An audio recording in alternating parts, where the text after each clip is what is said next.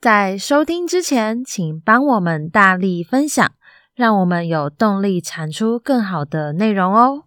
大家好，我是小蔡，我是大蔡。从今天开始到不知道哪一天止，我们要请你顺着我提示的线索，猜一下我们讲的是什么故事。大蔡老师上课都有教过，没上过的同学，说不定你刚好也读过、看过、玩过、听过。真的没听过的话，不要怕，五分钟后你就听过喽。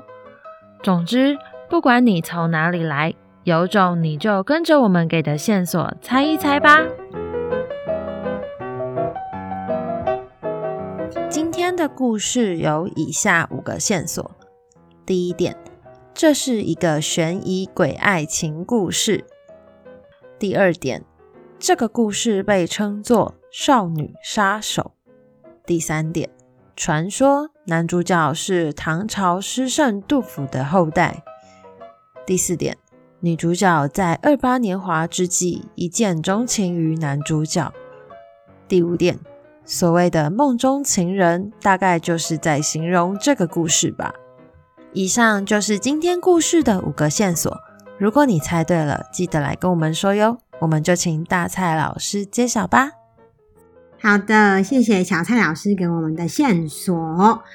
我觉得这个故事有一些蛮有趣的地方，是这个作者号称东方莎士比亚，然后他跟莎士比亚是差不多，只差一年的时间，前后只差距一年，各自完成了历史上非常有名的作品。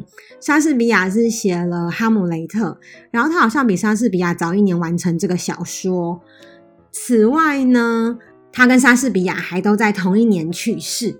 那我们都知道四月有很多大日子嘛，像是四月二十三号就被说是莎士比亚的生日加忌日。那反正有很多种关于莎士比亚生日忌日的说法。我们把这一集放在四月，嗯，也算是一种呼应。虽然明明就不是莎士比亚写的书，但是我觉得很有趣的事情是，这个故事呢，它是。明朝的一个作家写的，那莎士比亚在英国，明朝的作家在中国，他们两个那个时候一定没有什么 Google 啊、什么 Line 啊、WeChat 之类的，可是故事的节奏发展跟情节的演进却很像。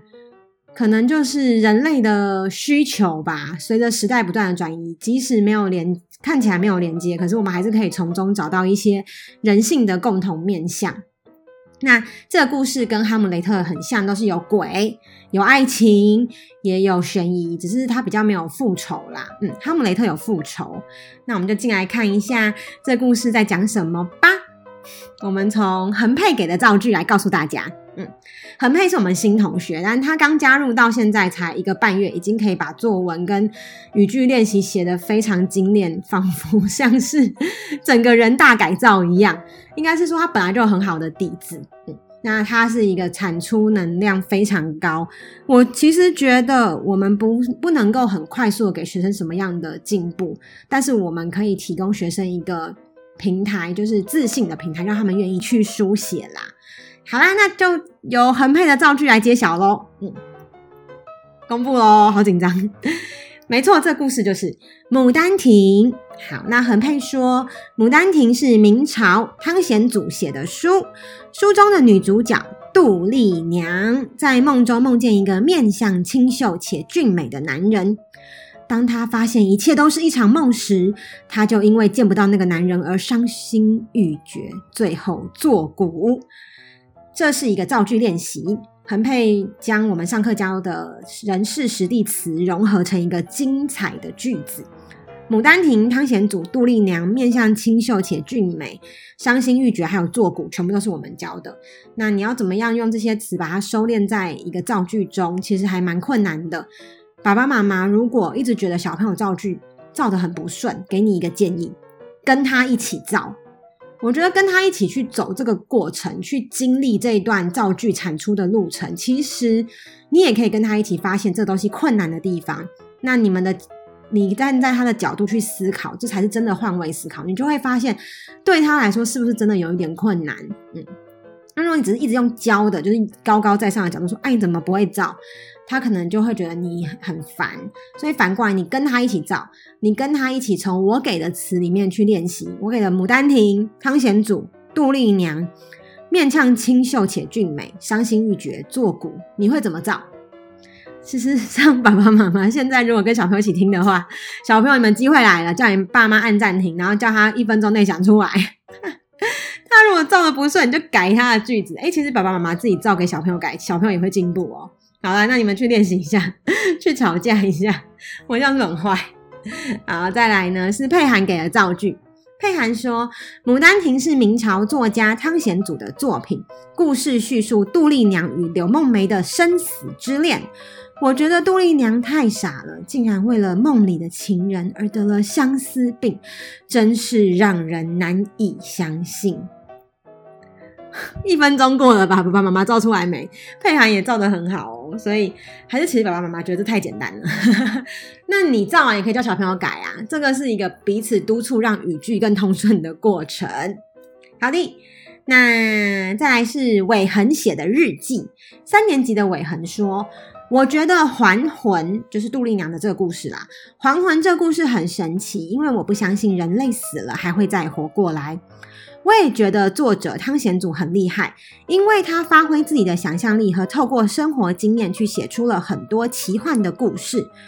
我从这个故事里学到，不要因为爱而失去生命。再来呢，是木轩的造句。木轩说：“杜丽娘住的地方不但气派又奢华，还美轮美奂，令人想徘徊在那久一点。”没错，他用了我们教的气派、奢华、美轮美奂，还有徘徊。那助教帮他修改成：杜丽娘居住的地方既气派又奢华，说是美轮美奂、金碧辉煌，一点也不为过。路过人都会忍不住为之驻足许久。嗯，因为徘徊比较。像是走来走去，那驻足好像停顿在那里，停留在那里的感觉，又更有气氛了。是的，再来这个是木玄的造句。木玄说，杜丽娘在二八年华这一年，梦里遇见一位俊美的人，但因为杜丽娘没有见到梦里的人，最后伤心欲绝，结束了生命。没错，我们这边堂课还叫二八年华，因为二八年华就是十六岁嘛。那大家就可以练习把二八年华放入句子中。所以你有没有发现他们造的句子都是一些重复的词？俊美啊，伤心欲绝啊，杜丽娘。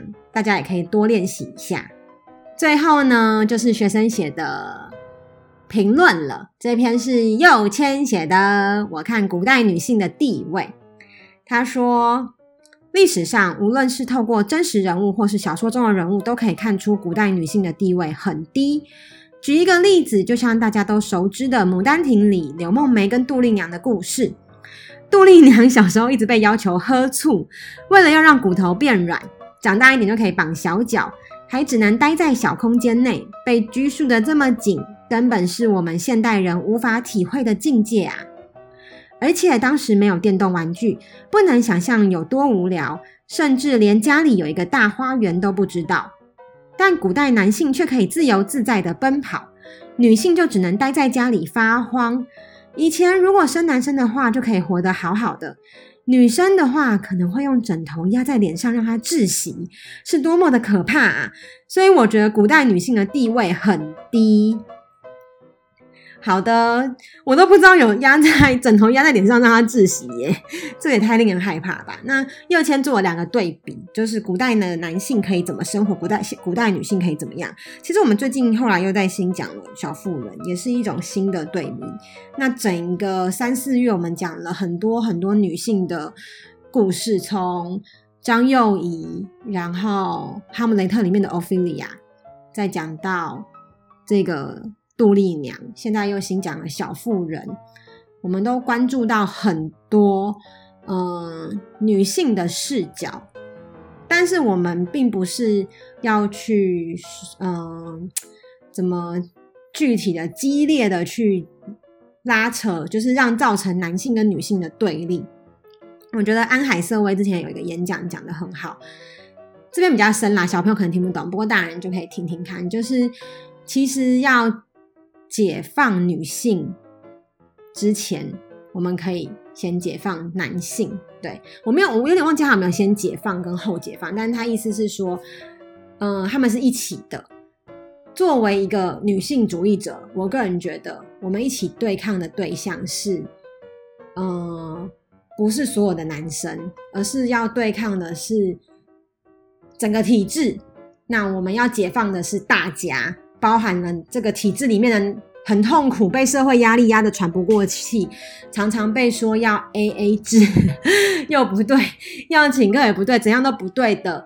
被以为是变态，然后在那边觉得很自苦的男性，那同时间也解放常常会误以为女人何苦为难女人的女性，就是这个体制里面，我们要对抗的是，不是全部的只有男生或只有女生，是这个体制里面都很痛苦的大家。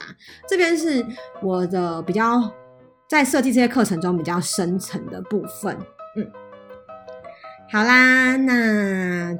大家就可以跟小朋友讨论一下，其实刻板印象跟性别的关系，在这些东西里面，我觉得最难的不是讲跟想透，最难的是做。其实我后来有一直检讨自己的教学理念，就是在于说，嗯，我们一直叫小朋友去思考、思考、思考，可是大脑只是在想，但是真正执行的时候，完全另外一回事。要怎么样可以把思考跟行动真的更具体的连接。我知道我不要被绑住，可是，在现实生活中，我面对现实的时候，我的屈服是我要我要怎么去抵抗，嗯，或者是我要怎么去，嗯，更有意识的去知道自己的行为现在在干嘛。我讲的好难哦，反正就是我觉得言行一致很难。那。我们也一直在调整，要怎么样让大家不只只有思考，还要做到。那大家一起努力，下一集见，拜。我们会定期更新，有种你来猜，大家猜到答案也别忘了留言跟我们说哟。如果不想错过我们的节目，请上 Podcast 各大平台或 YouTube 搜寻有种作文，记得要订阅我们哦。我们下一集见。拜拜，拜拜。